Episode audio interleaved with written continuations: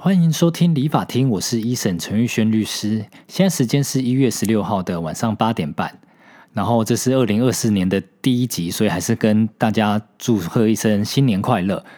那我想跟大家分享一下，就是最近其实 AI 的议题非常的火红嘛。那各位应该也有发现，说我的这个 Podcast 的一个呃图像已经变了。那我跟各位分享，我是用 Chat GPT 的一个呃 DALL-E 的一个算是软体吧，来生成这一个图片的。就是现在的 AI 的一个创作跟生成，真的是。非常非常的厉害，像我这个可以说是艺术白痴的人，然后我用一些关键字啊，加上一些图片，我就可以生成像我现在这个封面的一个图文。那这个部分其实我觉得对于很多的一些设计师或创作者，甚至是一般的这个呃素人，其实都有非常棒的一个加分。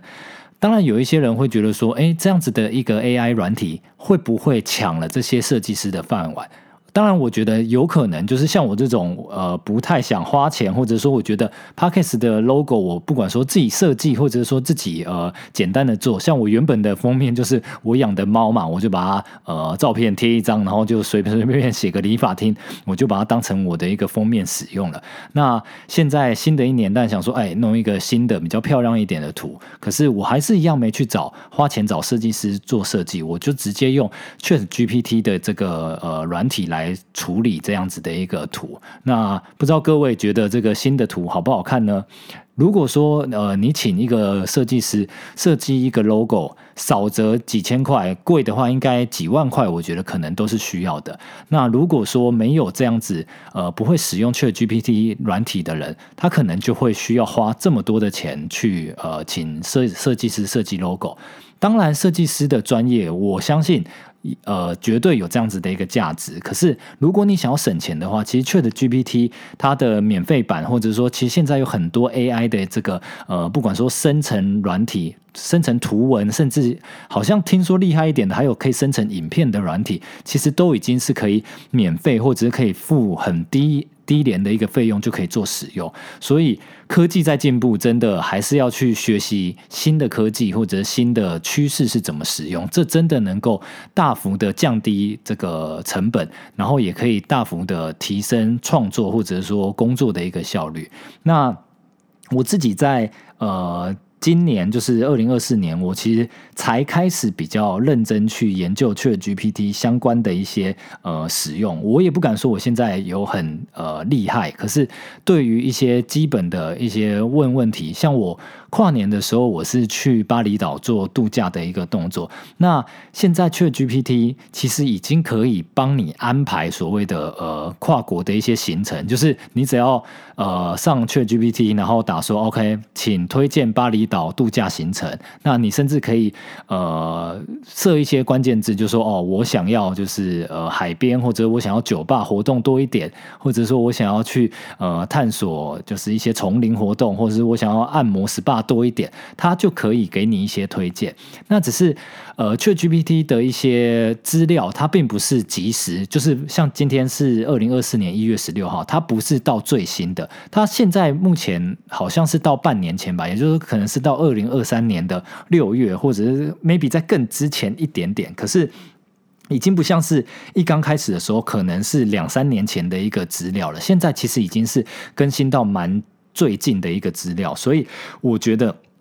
使用上面来说，其实是非常的一个便利的。那我用这个呃新的一个 logo，我简单设的关键字就说哦，帮我设计一个 Parkes 的 logo，然后我再把原本。我那张呃 logo 上面的猫就是我养的 Q B，然后我把它加到 Chat GPT 里面，它可以，你可以丢照片进去让它设计，结果它就把 Q B 的头画了出来，然后弄了一个就是像理发厅。仔细看我的 logo，其实上面是有一些那种剪刀的样子，所以就是把这个呃。元素结合的非常好。那我这种没艺术天分的人，我这样一看，我就说哇，太棒了。那我甚至还可以再去做一些细节的一个微调，就是用起来我真的觉得是非常非常的一个便利跟方便，所以在这边就是分享给大家吧。如果各位听众对于所谓的 AI，哎，只是听说好像是什么股票投资也好，或者说啊年轻人用的新科技啊，不知道在干嘛。其实你只要稍微去尝试一下，就就像是跟电脑聊天，你就你就稍微想你你想要问他什么问题，他有可能都可以回答你，或者是说你用一些比较实际的应用。现在也有非常多的 YouTube，你就是上网你就打 AI。来 AI 使用或 Chat GPT 的一个使用，就有非常非常多的一个教学。那也希望各位能够呃与时俱进，因为我自己也都还在学习的一个路上。可是这一点我真的觉得一定是趋势。那也也可能有很多的专业人士会被受取代。就像我说的，我自己就没有去找呃美术的一个设计或或设计师来设计 logo。可是反过头来讲，如果你是设计师，你更应该要运用呃这样子 AI 的相关的一个程式或软体来协助自己呃更有生产力，或者是说讲白的，就是你可能可以先让 ChatGPT 帮你生成一些文字的一些底稿，或者是图片的一个底稿，你再就它的内容去做一些调整，或者是说让它来取代你的一个灵感的创作。因为像我认识一些可能啊，假设什么作词作曲，或像我自己这样子录 Podcast，我。其实有时候要想气话，或者说要想主题文案，真的是蛮烧脑的。像我之前呃去年停更，除了很忙之外，也有一部分是因为哇，我到底要讲什么主题？其实有时候会卡住。那卡住的时候，你与其你一直在外面就是看书也好，或者说在街头上找灵感，或者自己生活中找灵感，那运用这样子的一个 AI 软体，其实它就可以帮你。呃，想很多的一个灵感，尤其是我觉得在这种美术创作的一些图文上面，其实 AI 的一个协助，真的能够帮很多的创作者加分或加速很多。那在这边也跟大家分享啦。再来第二个部分，想跟大家聊聊的，就是周末刚结束的这个台湾的总统跟立委的一个选举。基本上，我觉得台湾这个很民主的一个国家跟社会，其实。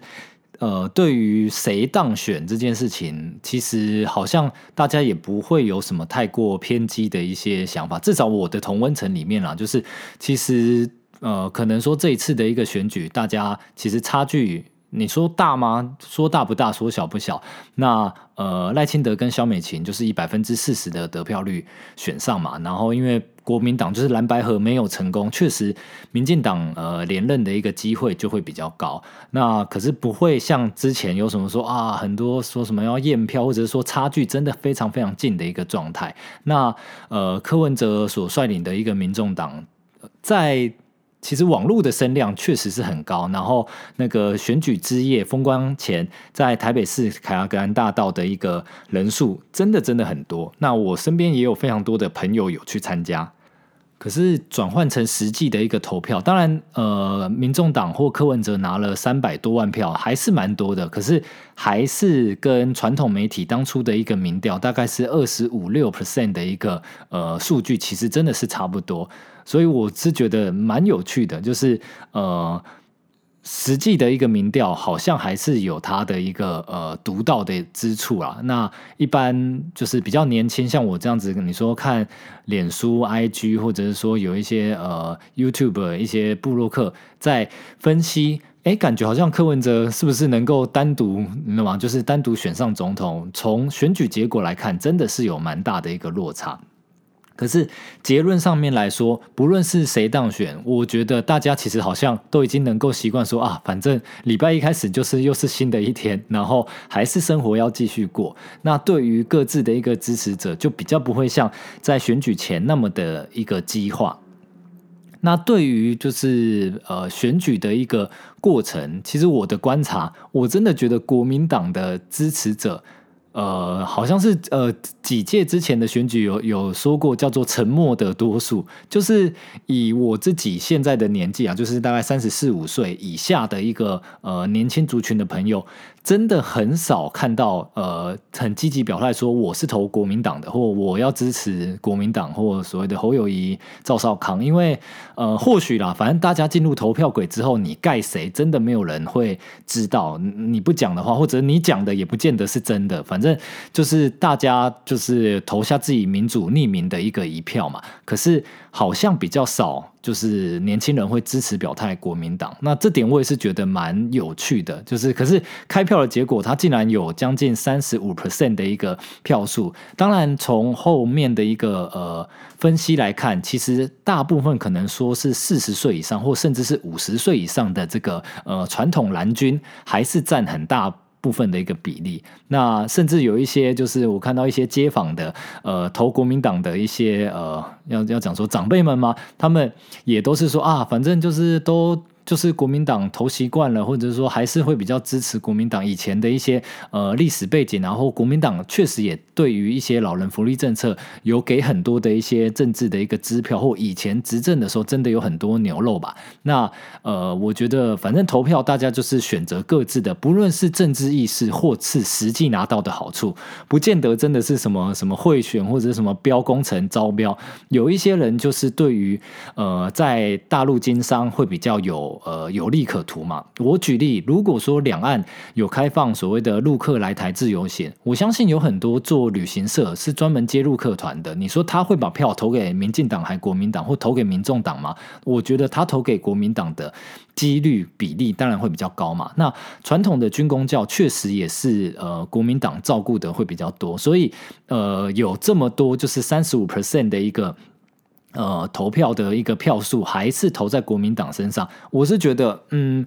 还蛮蛮 shock，可是仔细想想，好像又没那么意外。可是对于国民党来说，如果他没有办法。改变呃，改变一些政策也好，或者说还是这一些所谓的老屁股一直出来选的话，我觉得啦，未来他要再选上总统的机会，真的只会越来越低。因为年轻人大部分真的大概八成以上的年轻人，好像很难投下国民党的票。哎，就是除非你是军工教的二代，或者说像我刚刚举例的，你是这些呃，可能对于两岸比较走的比较近，会有一些利益可图的一些人。来说，你可能会投，再不然，大部分的一些啊，台湾的一些民众，你说呃，领薪水的受薪阶级等等的，你说要把票投到国民党，好像真的是比较难。那所以我自己的观察真的是这样，就是哇，开出来国民党的票竟然比民众党还要多，哎，这跟大家在网，尤其年轻人啊，在网络上。看到的观察其实是差异蛮大，这也是我觉得蛮有趣的一个部分。所以，反正总而言之，也是恭喜，就是呃赖清德跟萧美琴能够当选总统跟副总统，那就希望他们未来四年能够把台湾带领到一个更好的一个境界吧。那民进党过去的八年在蔡英文执政之下，我觉得呃有好有坏吧。那反正这种就是所谓的大人物他们在处理国家大事，这个其实也不是我们这些市井小民能够去智慧。的那只能说，大家投完票之后，生活还是要照过。那如果说你对于什么政治有很大的一个呃理想跟期待的话，我个人是觉得不用太放在心上了，因为那些东西其实都不是我们市井小民能够。绝对去干预的，有太多的一些政治的一些交换或利益。你自己想，民进党呃党纲，或者是说他们当然很希望能够台独，可是你看蔡英文哦，不管说以前陈水扁做了八年，然后再换马英九，甚至蔡英文上任，多少呃很深绿的想要台湾独立，其实真的非常非常难，就是你。当总统之后，你才会知道说，哇，原来不是就是当上了，我想怎样就怎样。那我相信蔡英呃，就是蔡英文呃，做总统了八年之后，现在赖清德也是说他是中华民国的总统嘛，他希望能跟所谓的中国做一个对话嘛。那当然。呃，中国会不会要跟民进党对话，那就是另外一回事。就我觉得中国还是会比较打压民进党的一个部分啊。可是你看，连赖清德在呃选举政见或者是说一些呃辩论的一个论坛里面，都是表态说，OK，他希望或者说他也觉得可以积极跟中国做一个呃所谓的良性的一个沟通，但在主权能够独立或者说受尊重的一个前提下，所以民进党还是某程度有做一些些退让吧。那希望就是呃未来的四年，或者是说未来呃不知道两岸的一个关系能怎么走，当然能够不要战争，绝对是大家所希望的，因为嗯。可我觉得中国到底要不要发起战争？你说会因为民进党一直连任，然后他就打我们吗？我我或者是你说国民党上任，或者是民众党上任，就完全不会有呃所谓的战争的风险嘛？其实好像也不是，只是确实过去的一个状况下，国民党执政，好像两岸之间会比较多经贸的一些往来吧。那这就看未来怎么呃怎么讲，大家怎么选择，或执政者怎么去处理喽。好，那反正我这个也只是一个法律的 p a c k a g e 我对于政治就简单评论到这边了。好，然后最后一个部分就是因为。今天这集是二零二四年的第一集，我从这个呃 logo 的一个重新设计，甚至我之后应该也会有一些些呃插曲或配乐，在慢慢的一些优化跟修整。然后因为真的太久没跟大家聊聊天了，所以想说赶快再来录个一集。然后我应该之后会是每周周更啊，就是去年一开始在做的时候满腔热血，然后想说哇古玩都能一周两更，那我也跟着一周两更好了。就后来发现说 一周两更真的是呃压力太大了。然后有一些想法，真的会有点穷尽，对，所以我想说，之后未来可能就一周一更。那至于每一周的更新时间到底是礼拜几呢？我也在呃稍微再思考一下。如果各位有想要，你觉得一到五比较好，还是周末更新比较好？那欢迎留言，或者是说用呃在脸书或者是 IG 粉丝团跟我说明。好，那以上就是今天这集啦，然后希望大家二零二四整年都呃健康平安，然后心想事成。好，那就先这样啦，拜。